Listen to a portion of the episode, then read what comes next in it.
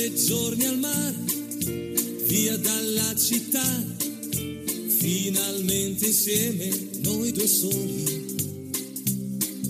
Sveglia accanto a te, poi dopo il caffè, passeggiate mano nella mano. Esta no es una semana cualquiera, con Luis Antequera y Mariate Aragonés.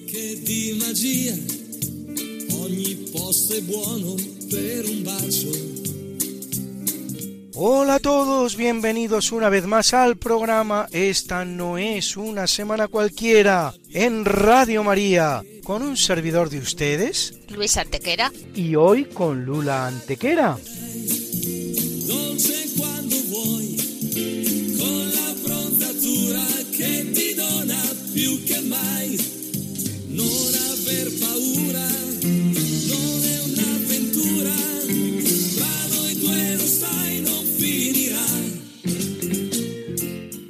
Luis, ¿qué semana nos ocupa hoy? Hoy, María, te le damos un repaso a algunos de los hechos históricos ocurridos entre un 10 y un 16 de marzo. Una semana que no es una semana cualquiera, siete días, sette giorni, como dice nuestra sintonía, en los que han pasado a lo largo de la historia cosas que ni se imaginan nuestros oyentes, porque la historia es así, mejor y más fantástica que la más increíble de las fantasías. Comencemos pues. Pues allá vamos. Thank you.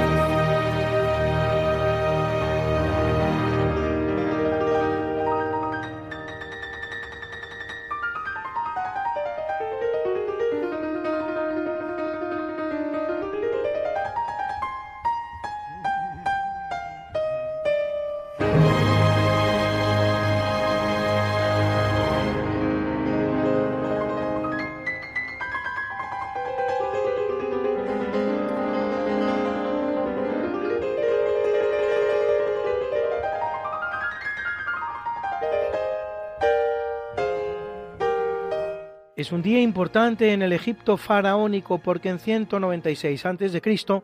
asciende al trono el faraón Ptolomeo V casado con Cleopatra I de la dinastía tolemaica, que a partir de su general Ptolomeo deja en el país del Nilo el gran Alejandro Magno. Y en 47 a.C.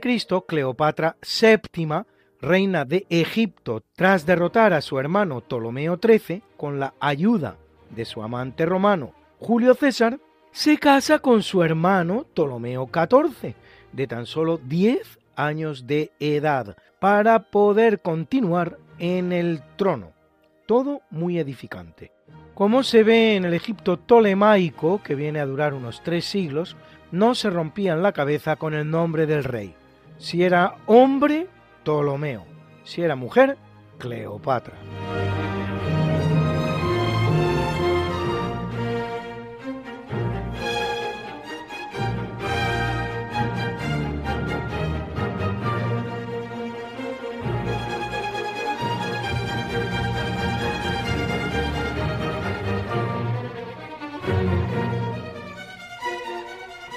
En el año 708, Constantino I es elegido octogésimo octavo papa de la Iglesia Católica, que lo es siete años, durante los cuales empieza su pontificado girando visita a Constantinopla para resolver los contenciosos pendientes con el emperador Justiniano II, a raíz sobre todo del llamado concilio quinisexto o segundo concilio truyano, que celebrado en 692 pretende ser un complemento de los concilios ecuménicos quinto y sexto de la Iglesia, a saber, el segundo y el tercer concilio de Constantinopla. Un concilio, el quinisexto, que los papas anteriores a Constantino I se habían negado a reconocer dado que no habían participado en él, limitándose su convocatoria a obispos orientales y sobre todo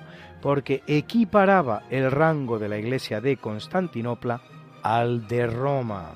Con posterioridad a la visita del Papa al emperador, Justiniano será derrocado y ejecutado por Bardano, el cual, para legitimar su golpe de Estado, pedirá a Constantino I que confirme su entronización, primera vez que algo así acontece en la historia, a lo cual el Papa se negará dada la condición monotelita del pretendiente.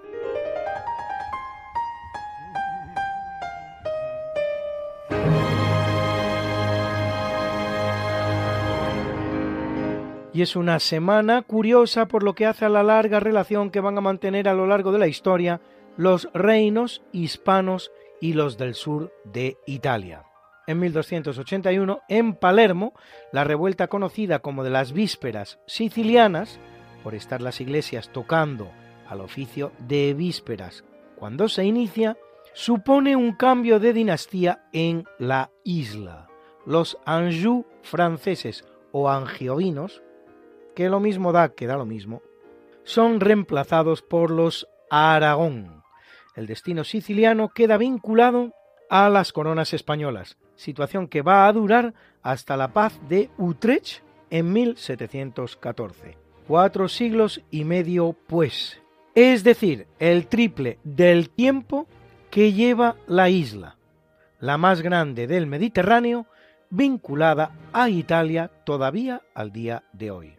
En 1503 tiene lugar la importante batalla de Ceriñola, en la que las tropas españolas del Gran Capitán derrotan a las francesas y consolidan la presencia española ahora en Nápoles. Es curioso porque tres siglos después, exactamente en 1806, en el mismo escenario, se produce un nuevo cambio dinástico, el que da lugar a la sustitución de los Borbones por los Bonaparte, exactamente igual que había ocurrido en Francia y poco después ocurrirá en España. José, hermano de Napoleón, es colocado por este en el trono de Nápoles.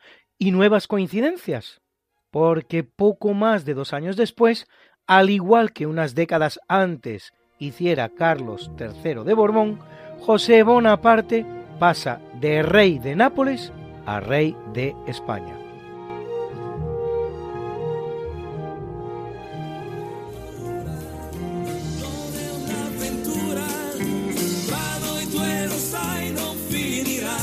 ¿Que no puedes escucharnos a estas horas terribles de la madrugada?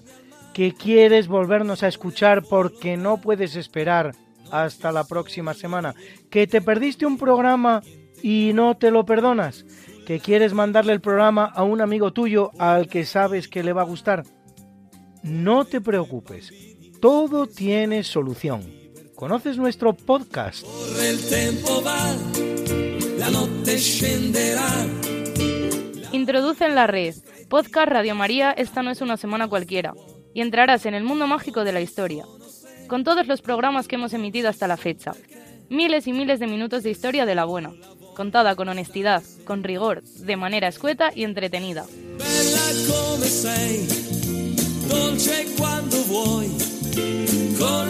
Ya sabes, el podcast de Esta no es una semana cualquiera. Para oír la radio cuando tú quieras, donde tú quieras y con quien tú quieras.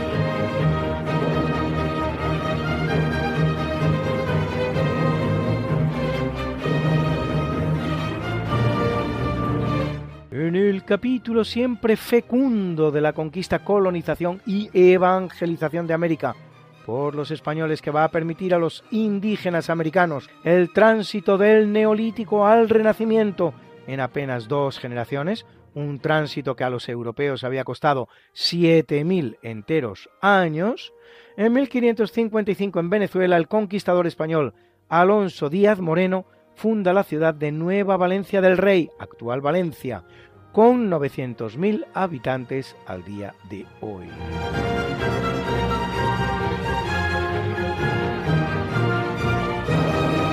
En 1584, en el estrecho de Magallanes, el español Pedro Sarmiento funda la colonia de Rey Don Felipe, cuyos moradores terminarán muriendo todos por inanición, poniendo fin así a la corta vida del asentamiento. En 1854 los chilenos fundarán en el mismo lugar el fuerte Bulnes, que habrá de ser trasladado a la actual Punta Arenas, con 125.000 habitantes al día de hoy.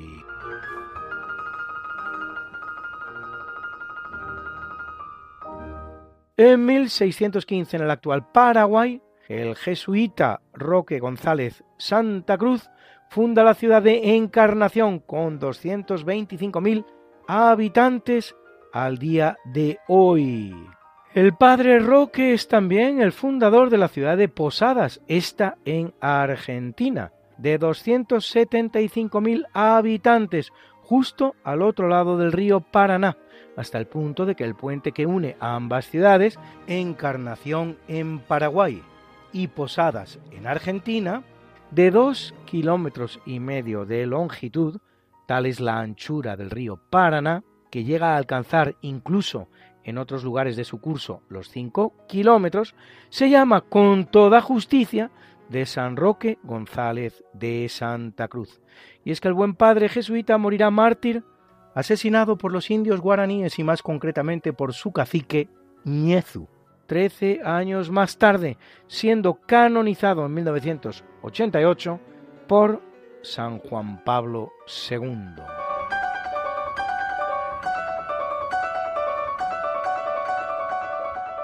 En 1752 en Buenos Aires, ciudad perteneciente al virreinato del Perú, pues todavía no se ha fundado el virreinato de La Plata del que será capital, se hunde la catedral, que es reconstruida y reinaugurada en 1791 haciendo posible todos ellos y muchos más tres siglos de pax hispana sin precedentes en la historia americana, la cual, una vez que España abandone el escenario, conocerá más de dos centenares de conflictos, tanto civiles como entre vecinos.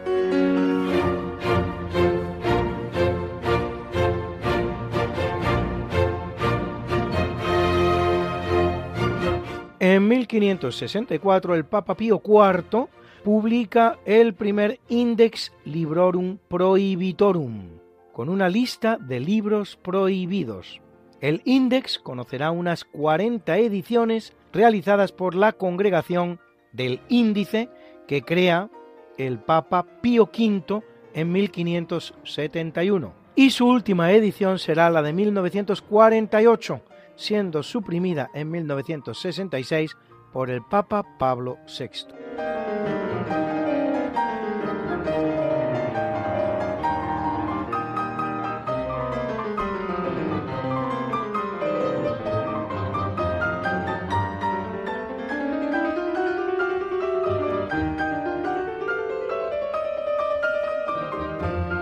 En 1640, en Calanda, tras pedírselo a la Virgen del Pilar, Miguel Pellicer recupera la pierna que le había sido amputada dos años antes, en el que constituye para muchos el milagro más espectacular de la historia. Perfectamente documentado, además, con todo lujo de detalles, actas notariales incluidas. Hoy, en Calanda, un pequeño templo sito en donde se hallaba la casa de Pellicer, conmemora el hecho, aunque lamentablemente no se trata del templo original, destruido, como lo fue, por las hordas republicanas durante la Guerra Civil Española, junto con las numerosas obras de arte y tumbas que albergaba.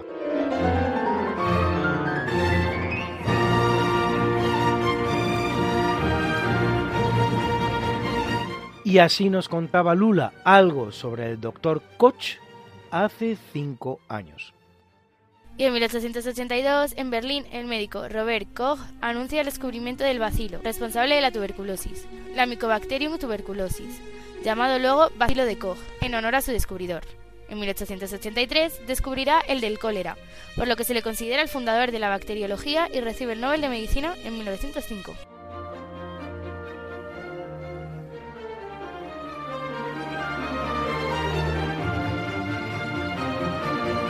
En 1899 el arqueólogo alemán Robert Koldewey comienza en Irak las excavaciones de la antigua ciudad de Babilonia, trabajos que desarrollará hasta que en 1917 la Primera Guerra Mundial obligue a paralizarlos. Durante estos 18 años saca a la luz la gran avenida procesional de la ciudad con la maravillosa puerta de Ishtar, adornada con ladrillos esmaltados, dibujados de leones y dragones, símbolos de los dioses Ishtar y Marduk, que hoy día se puede admirar en el Pergamon Museum de Berlín.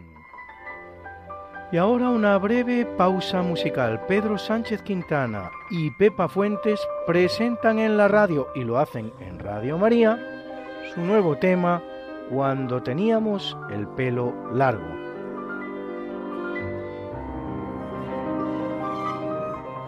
Y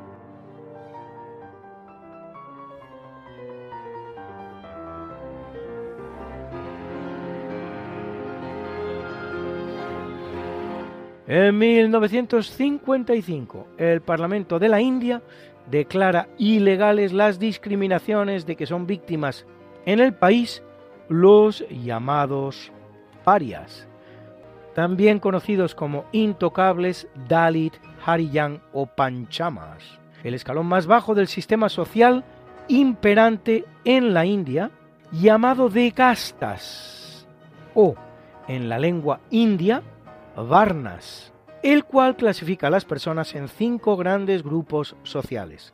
Brahmanes, surgidos de la boca de Brahma, así llamado el dios creador, los chatrías, surgidos de los hombros de Brahma, los Vaishya, salidos de la cadera de Brahma, y los Shudras, surgidos de los pies de Brahma. La quinta casta son los intocables, verdaderos desheredados de la tierra, una situación de la que sólo se puede salir con la muerte, en la que con la reencarnación se puede producir la transmigración a un cuerpo de casta superior, hasta que desde la situación de Brahman se puede alcanzar la moksha o liberación, un estado de perfección tan grande que libera de la reencarnación. La creencia es muy similar a la que en Europa practicara un grupo medieval muy conocido, el de los llamados cátaros. Algunos Dalits reseñables son Polan Devi, política india que alcanzará un escaño en el Parlamento, o Kocheril Raman Narayanan, décimo presidente de la India entre 1997 y 2004.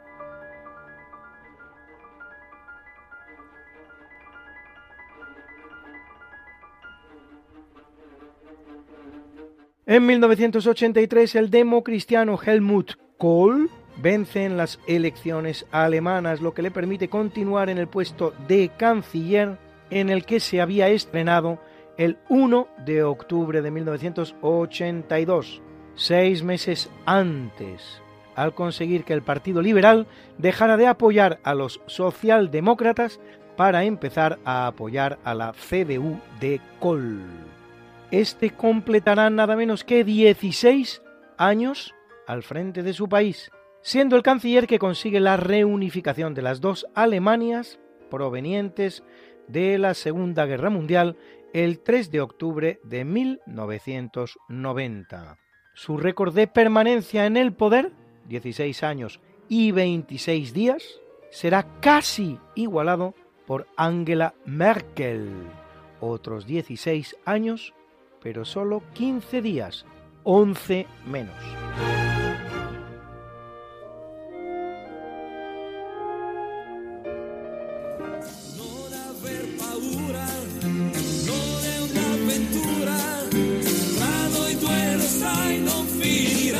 Esta no es una semana cualquiera.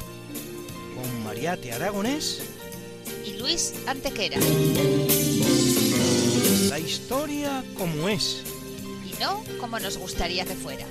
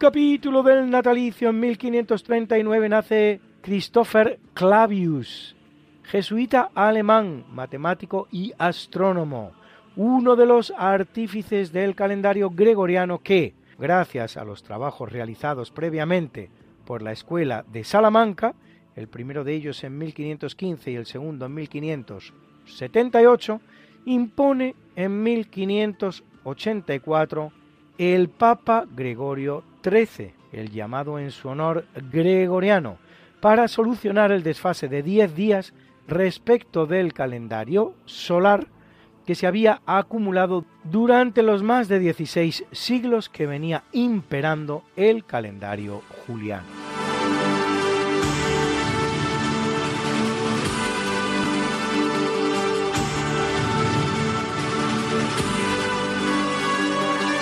En 1633 nace uno de los grandes pintores del barroco inglés, en este caso una gran pintora, Mary Beale, especializada en el retrato, de los que realiza varios centenares a lo largo de su carrera, entre ellos el de Margaret Goldofin o el del rey inglés Carlos II.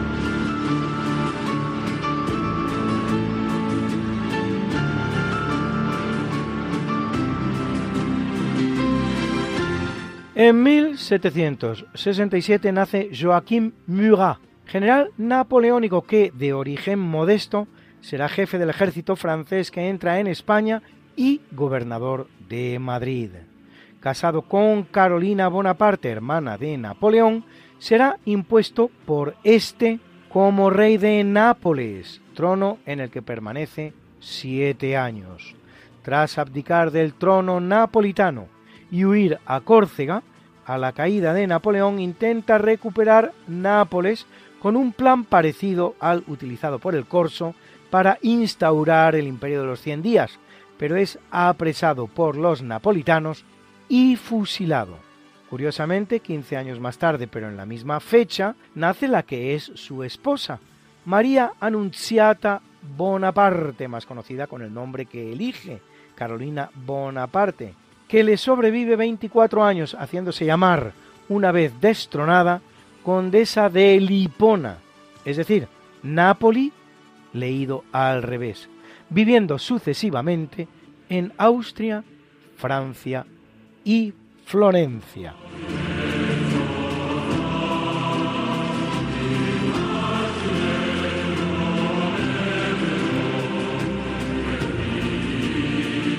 Nace en 1808 María Felicia García Siches, más conocida como María Malibran, gran cantante de ópera francesa de origen español, hija del tenor Manuel del Pópulo, Vicente García y de la soprano Joaquina Briones. Una Malibran a quien Rossini define como uno de los tres genios del bel canto, junto a la vienesa Luis Lablache y el tenor italiano Giovanni Battista Rubini.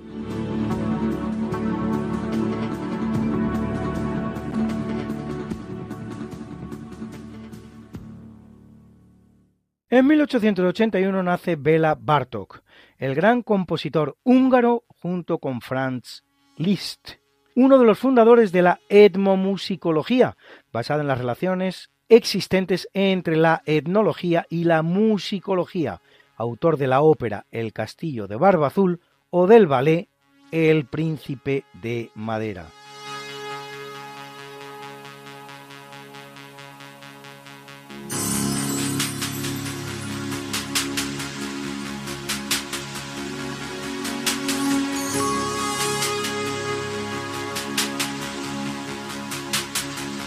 Nace en 1893 Pedro Muguruza, arquitecto español cuya principal obra es la Basílica y la Cruz del Valle de los Caídos, por cierto, esta última la más alta construida nunca. Autor también del edificio del Palacio de la Prensa, en la Gran Vía madrileña, la reconstrucción de la ciudad universitaria de Madrid, los monumentos al Sagrado Corazón de Jesús en Bilbao y San Sebastián, o la reforma de la Estación de Francia en Barcelona.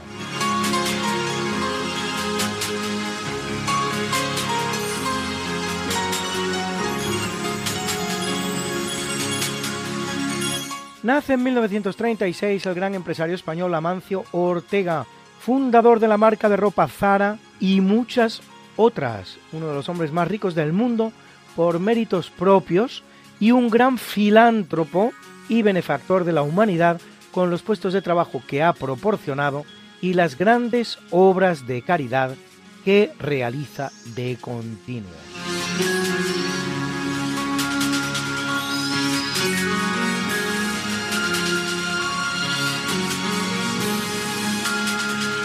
En el año 1942 nace la Reina del Sul, Aretha Franklin, introductora del gospel propio de las iglesias norteamericanas de cristianos de raza negra en el mundo del espectáculo. Escuchan ustedes su Son of a Preacher Man, el hijo del predicador.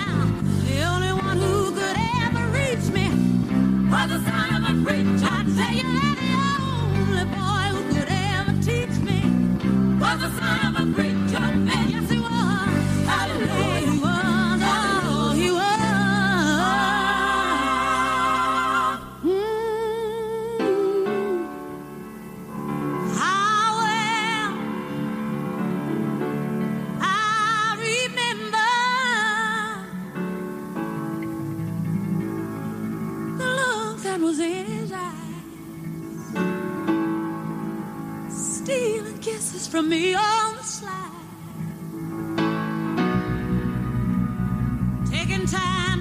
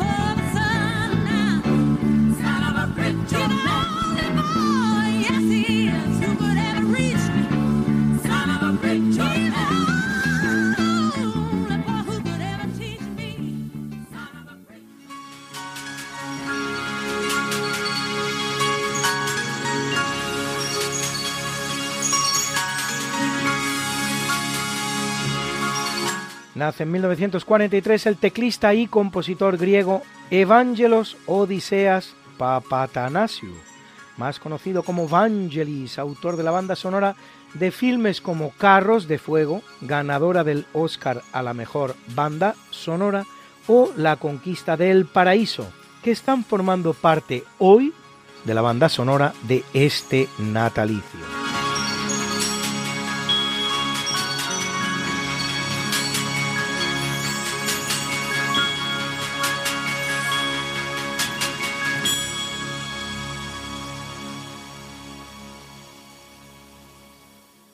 Nace en 1947 el gran cantante británico Elton John y lo celebra con nosotros con uno de sus primeros éxitos, probablemente el mejor de todos, Goodbye Yellow Brick Road. Adiós camino de ladrillo amarillo.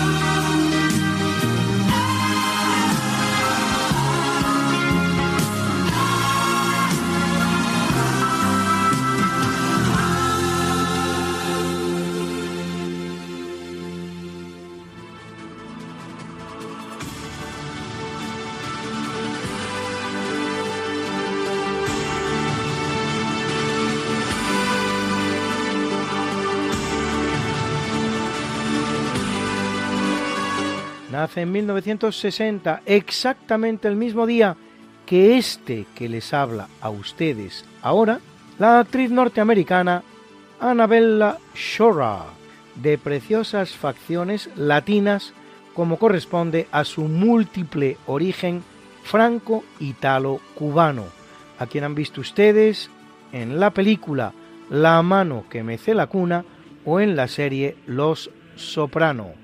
¡Felicidades, Anabella!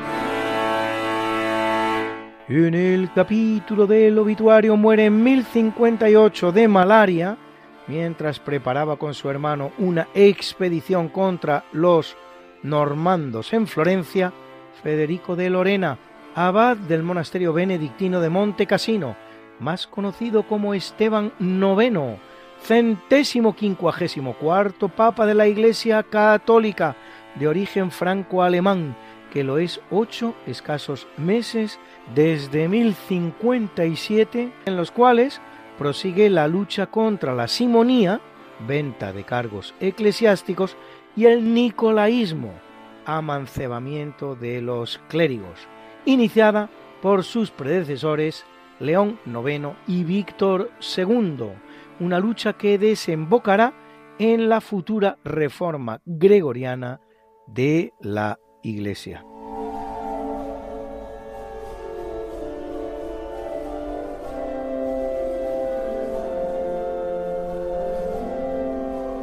Muere en 1566 uno de los grandes compositores renacentistas españoles, Antonio de Cabezón, ciego como el autor del concierto de Aranjuez, el maestro Rodrigo, organista de la capilla musical de la emperatriz Isabel de Portugal, acompañante de Felipe II en el que se da en llamar su feliz viaje por Milán, Nápoles, Alemania y los Países Bajos, recordado por su capacidad de improvisar, de hecho, es su hijo Hernando el que acostumbraba a escribir sus creaciones, autor de himnos, colecciones de salmos, magnificats y favordones, motetes y glosados de obras anteriores, normalmente canciones de compositores franco-flamencos.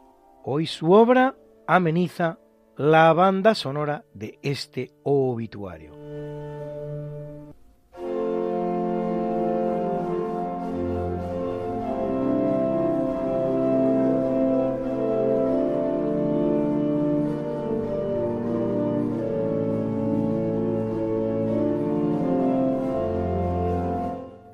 1801 muere el beato Diego José de Cádiz, fraile capuchino, famoso por sus apasionados y bien construidos sermones, por cuya intercesión cura en los años 60 un niño que sufría una extraña enfermedad que le había producido una parálisis total y de haber persistido, con toda probabilidad, también la muerte.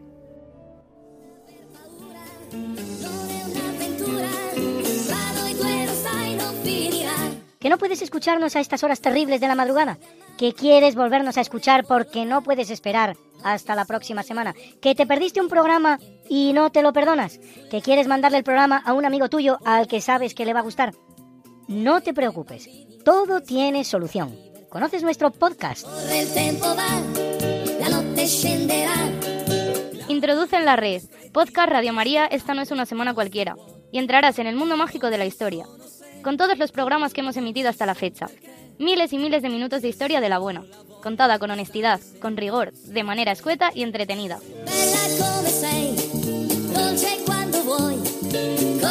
Ya sabes, el podcast de Esta no es una semana cualquiera.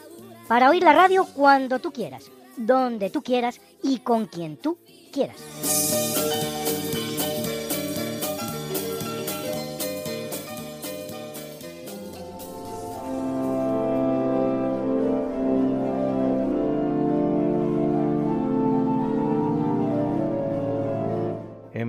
1827 muere el gran compositor alemán y genio universal de la música de todos los tiempos, Ludwig van Beethoven, considerado como el gran protagonista de la transición del clasicismo al romanticismo. Deja una prolífica obra musical en la que destacan sus nueve sinfonías, sus siete conciertos, sus 32 sonatas para piano, su ópera Fidelio y su obra Egmont. Hoy Ludwig van Beethoven ha amenizado con su música el tercio inicial de eventos de este programa.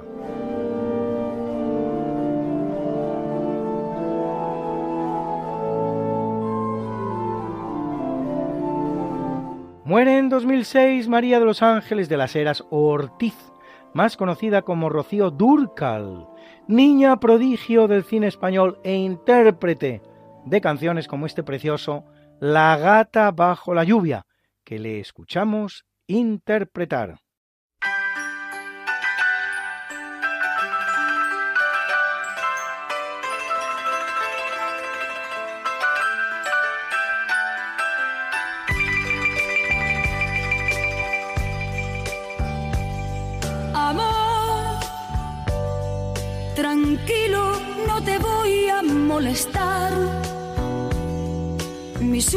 Estaba echada, ya lo sé. Y sé que hay un torrente dando vueltas por tu mente, amor. Lo nuestro solo fue casualidad. La misma hora, el mismo bulevar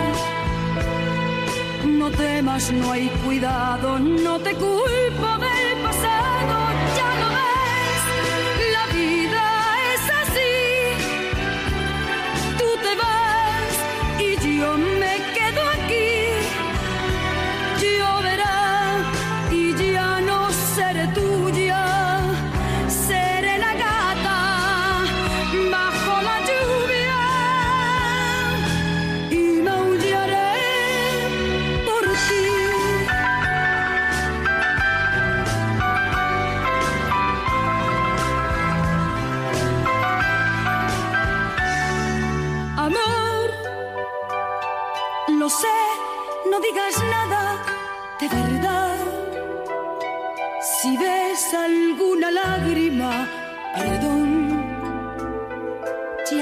que no has querido hacer llorar a un gato herido, amor.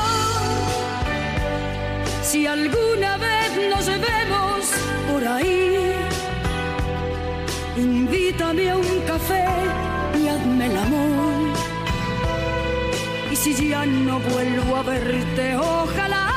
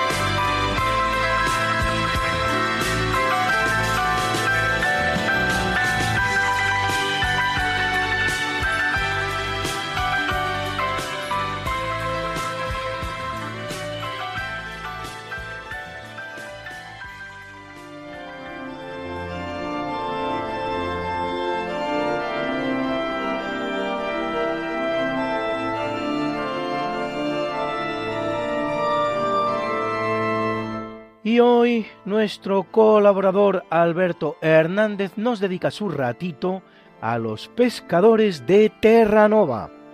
En el año 844 los vikingos hacen una incursión sobre Galicia, exactamente en La Coruña, pero son derrotados por las tropas del rey Ramiro I. En su vida dejan tras sí barcos. Estos barcos servirán para la construcción de nuevos modelos de barcos de pescadores.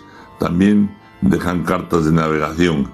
Estas cartas de navegación serán aprovechadas años más tarde por los pescadores gallegos y vascos, pues en ese momento son dos pueblos muy unidos. Estos pescadores se dedicaban a la pesca de ballenas en el Cantábrico porque era un negocio muy productivo. Tenía sobre todo lo principal que sacaban era la grasa para producir velas que no tenían humo ni olor y eran muy duraderas. Cuando los irlandeses, ingleses, franceses, alemanes van a pescar al Cantábrico también las ballenas, el Cantábrico se queda pequeño para nuestros pescadores. Y entonces, probablemente con las cartas de navegación de los vikingos, se dirigen a Terranova. Terranova es una distancia que tardaban 60 días en cubrir. Allí, aparte de las ballenas, se encuentran con un mar en que no podían pasar los barcos porque se estaban llenas de bacalao. También otro negocio que hacían en Terranova era cambiar pieles con los indígenas. Los vascos dicen que llegaron a aquellas tierras en el siglo XIV, en 1375. Lo que es cierto es que en 1504, en un mapa, ya está la ciudad que han fundado estos pescadores, que se llama San Juan de Pasajes, hoy día se conoce como San Juan de Terranova. Bueno, pues nuestros pescadores allí se mezclan con los indígenas y les enseñan o, hablan un idioma que es una mezcla de dialectos locales y euskera. En 1540 un navegante francés llamado Cartier, que será el que dé nombre a Canadá, llega a Terranova y se encuentra que hay mil pescadores vascos en ese territorio. Y cuando saluda a los indígenas le contestan, ¿cómo estás? Ellos les contestan, los curas viven mejor, que es el saludo de los vascos de aquella época.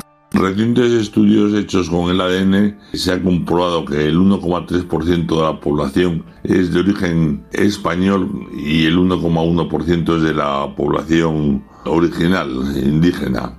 Este mercado cesa en el siglo XVIII con el Tratado de Utrecht que esta colonia pasa a ser inglesa. También es decir que aunque llegase en América antes que Colón, no tiene la más mínima importancia puesto que sus estancias fueron allí efímeras y en cuanto podían regresaban a casa.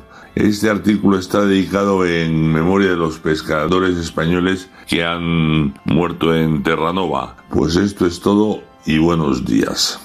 Y bien amigos, llegados a este punto de nuestro programa y como siempre, no nos queda sino presentar la mucha buena y variada música que nos ha acompañado hoy y en el tercio de eventos nada menos que Ludwig van Beethoven con su concierto para piano número 5 Emperador opus 73 al piano Maurizio Pollini. Era la Sinfónica de Galicia dirigida por Daniele Pollini.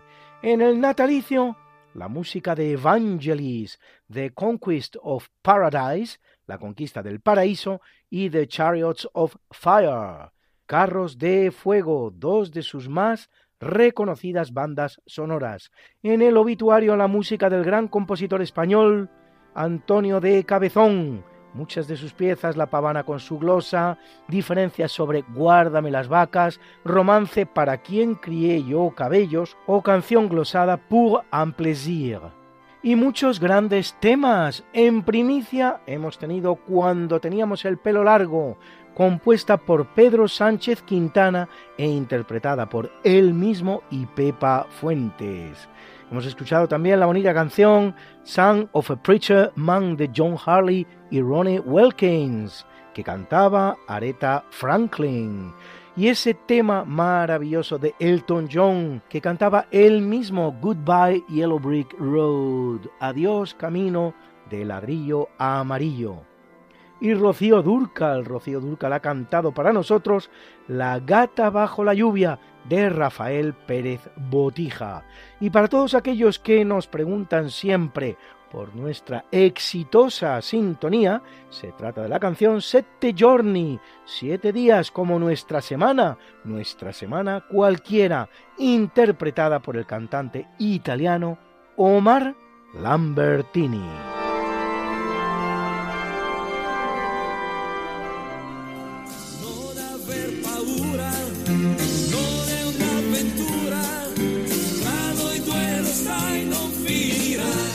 No es una semana cualquiera, a que teníamos razón.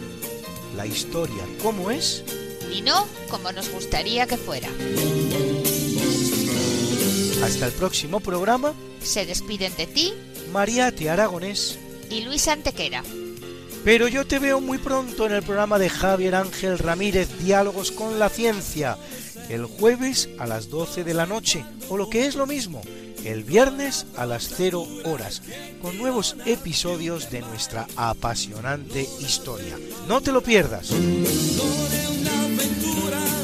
Les hemos ofrecido en Radio María Esta no es una semana cualquiera, con Luis Antequera y María Te Aragonés.